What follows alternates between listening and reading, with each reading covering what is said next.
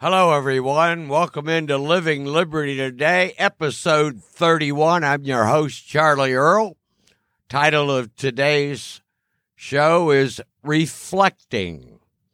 Now, I'm in one of the businesses I'm involved in uses the term reflecting, how you imagine your communication skills, how they affect other people, and the feedback you get from them to determine whether or not you're on the same page and whether or not you're in agreement or if you are seriously considering what they feel and what they think. So I thought reflecting might be a good title for this week, given the fact that everything seems so confused out there right now that maybe if we just sat back for a moment or two and looked at what's going on, how do we react to it, and then how does that reflect back to us? So away we go. Okay, the market this week, no big deal little movement up and down, up and down, up and down, but it seems shaky to me as a number of economic indicators are on the edge, on the precipice. It's something you may want to keep an eye on closely, particularly in various markets, the techs versus the Dow and so forth. The COVID, well, the inoculations are progressing, cases are diminishing, and then we get some disturbing reports that about 966 people, as of Sunday morning, uh, had adverse fatal reactions to the second dose. I don't know what the percentage is. I didn't do the numbers, but nevertheless, the media, the CDC, all the health agencies, and so forth are trying to put the ultimate fear into us regarding this whole COVID issue. So, um, again, step back, take a look, examine for you what's best for you, what's best for your circumstances, and how does your decision reflect back to you. Good news, bad news, terrible news, news. The Senate passed the $19 trillion, quote, COVID relief package now, the House must agree to some of the changes that were uh, generated in the Senate. If so, and my guess is they probably will because Speaker Pelosi will demand it, um, it'll become law. So you got another $1.9 trillion added to your national debt. Woohoo! Uh, anyway, uh, a couple of the key factors of the Senate version they're adding a $300 a week unemployment benefit through September 16th. That is in addition to your state's unemployment benefits, which I should say, as someone who's involved in several small businesses, that does us no favors. Uh, we've been battling the whole COVID lockdown here in Ohio. We have a crazy governor who, who uh, decides his own data and then makes his own decisions based on that. But when you add $300 a week to the state unemployment benefit, you cannot, as a small business, hire anybody because nobody wants to work for the wages you can offer to pay in a small business. Now, the good side of that is they failed to pass the national $15 national minimum wage, which you know, on the very face of it is ludicrous. It doesn't cost the same to live in Cheyenne, Wyoming as it does in New York City or Providence, Rhode Island or Columbus, Ohio.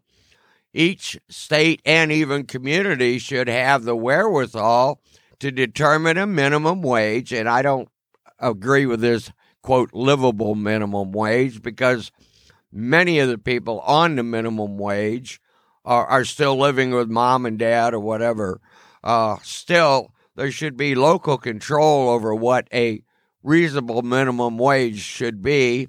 Even though I must say, at bottom line, I'm opposed to any. Uh, you know, the free market says I've got this job available at X dollars per hour.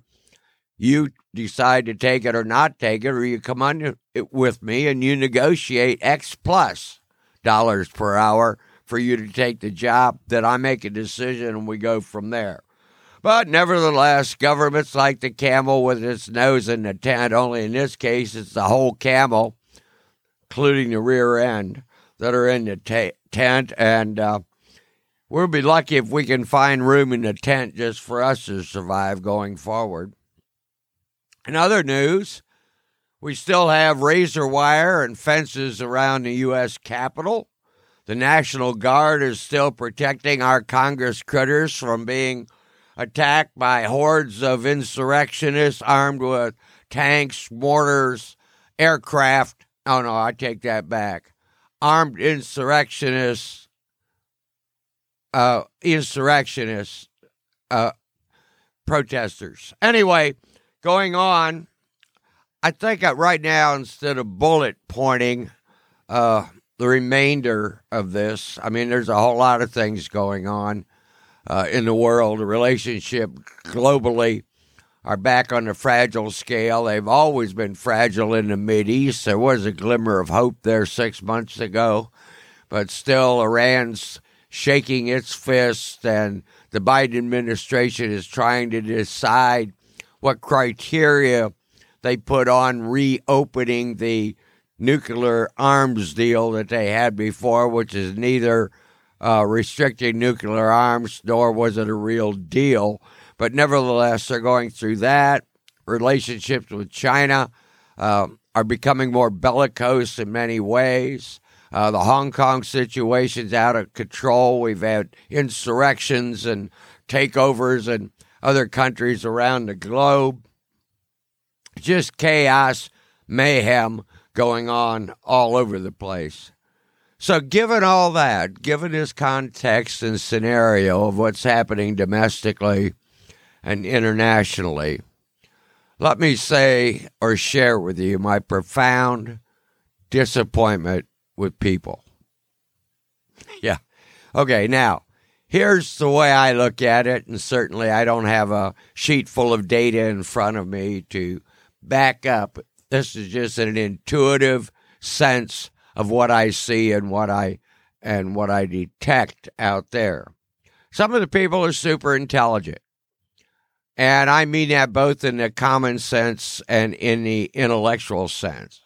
I, I found in my life in academia and politics, the super intelligent are to be used, and I want to put that in quotes, are to be used or utilized, let's put it that way, when their particular area of expertise can add something to the conversation. Otherwise, they're generally about as valuable as lips on a chicken when you try to decide other things outside of their field or area of expertise. Then there's that super intelligent group who are just ladled with common sense. I mean, they intuitively understand a situation and they look at all the options available and they make a decision and move ahead. Those are the people you want to hang around. God, if you're lucky, those are the kind of people you want to marry. Some of the people, a very small number of the people, the population, of people I've met over my life, are just flat out evil. They have no moral compass. They have no principles. They have no empathy for anybody else. Uh, they are sociopaths and are to be avoided at all costs. Nevertheless, as a society, they seem to worm their way into our consciousness every once in a while with some truly heinous and outrageous acts. But nevertheless, that's a portion of the people. So let me bulk the rest of them all together in one package group. The compliant yeah, there's a small element of resistors and protesters and people who sort of mentally step off the grid. They may still be living in suburbia or out in a in a thriving rural area, but they've mentally divorced themselves from what's going on around there just to protect and maintain their own sanity and maybe ability to survive. But there's that vast horde, that vast number of people who are compliant. And, and, and I think I understand some of the reasoning, some of the thought processes going through their compliance. For for a large number of them, it's okay. Okay, I know they're going too far. And we're talking about government, we're talking about corporations, we're talking about the culture, whatever. They're thinking, I know they're going too far, but what the hell? It doesn't burn my butt. I'll just go along this one time. Maybe it'll stop. Let me re- restate that. I'll just go along this one time and maybe it'll stop. Folks, it never stops. And it's it's that old thing we've all known about for years, give an inch, it'll take a mile. And that's exactly what's going on in the culture, in the political realm, and I would say globally. That too many people, rather than stir up the energy to fight or resist, or even speak out. I mean, you don't have to be non compliant if you complain about it because now Facebook will shut you down if you complain about the wrong stuff or whatever, if that's your medium, your social medium platform. But I, am alarmed by the acceptance of so many people that, okay, I'll just give it on this one more item and maybe it'll stop. That is what I would call faulty thinking. It's illogical. As I've said many times in the past in my political career and what have you, the government has no heart, no mind, and no soul. Government can't stop. It's its very nature to continue to grow. And if it sees a vacuum, it has to fill it. And if it doesn't see a vacuum, it creates one to fill. It just constant. It's regulation upon regulation. It's rule upon rule, and then you get the clown show in the in the Capitol. The elected officials who decide to add more to it to put more weight on it. They pass little things called enabling legislation, which basically is a broad general rule was we don't want any, any SOBs to have access to government agencies or government benefits. So therefore, they pass that down to the various agencies within the the the government, and they decide. Then they determine whether or not you or me or our neighbors or our community or our state are indeed SOBs. They're making that call from behind the shield of disclosure. They're making that call from behind the wall of transparency and they just arbitrarily, I think, sometimes pick these out. Just maybe they don't like your type or my type of person, or maybe they don't think we have sacrificed enough for the good of the whole. Uh, it's that type of mentality that goes on. But nevertheless, the bottom line is there are too many compliant people right now in our states, local communities, and so forth. And speaking of that on a more personal scale, in the state of Ohio, I wish the little clown who supposedly is the chief executive officer of this state would get his crap together. Um, okay, I know I may be I may be wishing for a unicorn, I may be wishing for a unicorn to show up and find the end of the rainbow. I may be wishing for a unicorn to find the end of the rainbow and the little leprechaun there at the pot of gold. And I may be hoping that the tooth fairy shows up and bails us all out because that little guy has no clue. Now, I know he says he follows the science.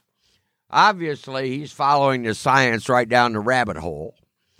And he just came out with a ludicrous statement that once Ohio gets down to fewer than 50 cases per 100,000 people, he's going to open us up. We should celebrate him for that. I would like somebody to do the research. I haven't taken the time, but if some of you do have the time and the willingness to do this, how many cases per 100,000 have we had in, say, one of our worst flu years in the last decade or so? Did we shut the government or the people down for that? Uh, that's it. That's Living Liberty today. I just want to encourage you to step back, reflect, think free, and be free. I'm Charlie Earl.